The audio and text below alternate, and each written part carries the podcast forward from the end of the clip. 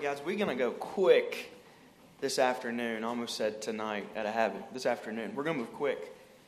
I'm going to go home and get a nap. I don't know about you guys. Real spiritual, huh? Uh, Colossians chapter 2. Colossians chapter 2.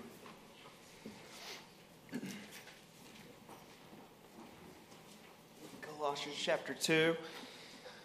And uh, me and Brother Don were talking Wednesday about how to handle afternoon service. He said, Why don't you just give a devotion? And not, when I hear the word devotion, I think under 10 minutes.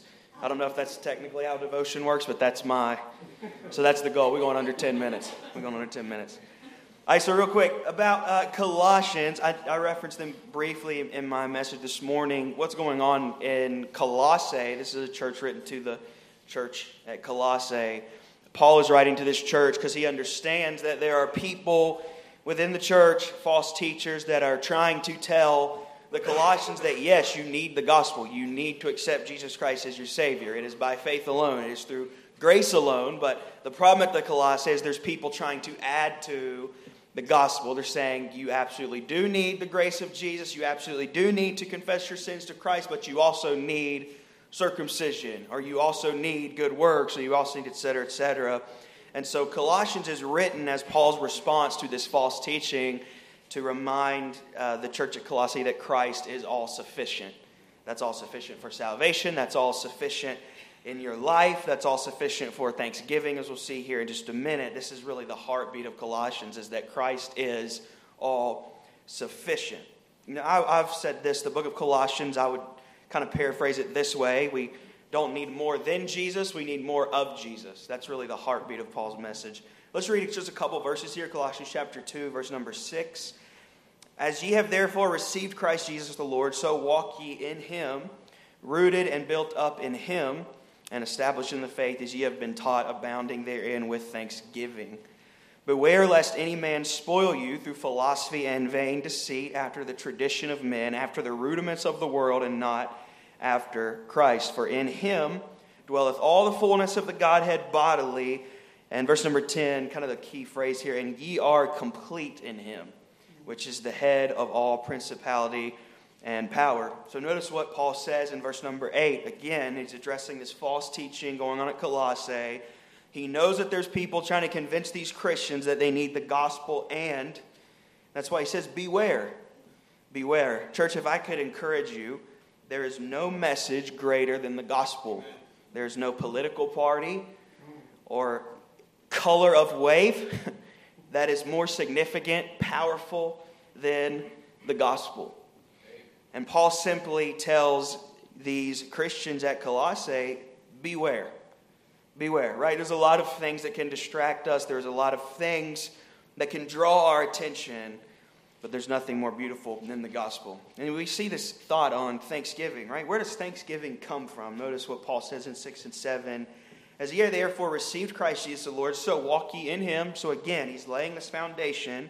You're walking in him and in him alone, right? You're not walking in Christ and fulfilling Old Testament commandments. You're not walking in Christ and fulfilling sacramental laws. You are simply walking in him rooted and built up in Him. So, again, not rooted in Old Testament tradition, not rooted in orthodoxy. You're simply rooted and built up in Him and established in the faith as ye have been taught, abounding therein with thanksgiving. So, being thankful Sunday, right? Where does Thanksgiving come from? This is a simple thought. This is a simple message. We're going to wrap it up. Thanksgiving, a heart of thanksgiving, is just a natural response to being rooted in Christ and walking in Him.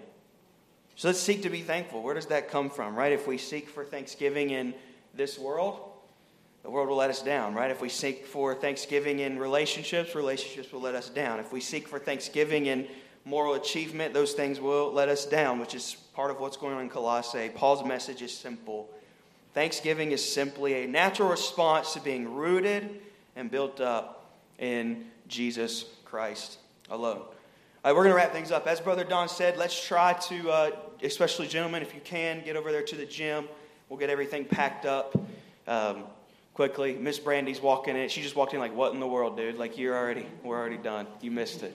You missed the barn burner. All right. Let's pray and we'll go over there and get cleaned up. Dear Father, again, we just want to thank you that Lord, we are rooted in you. Our, identi- our identity lies in your grace. Lord, our righteousness lies in what Christ has done for us.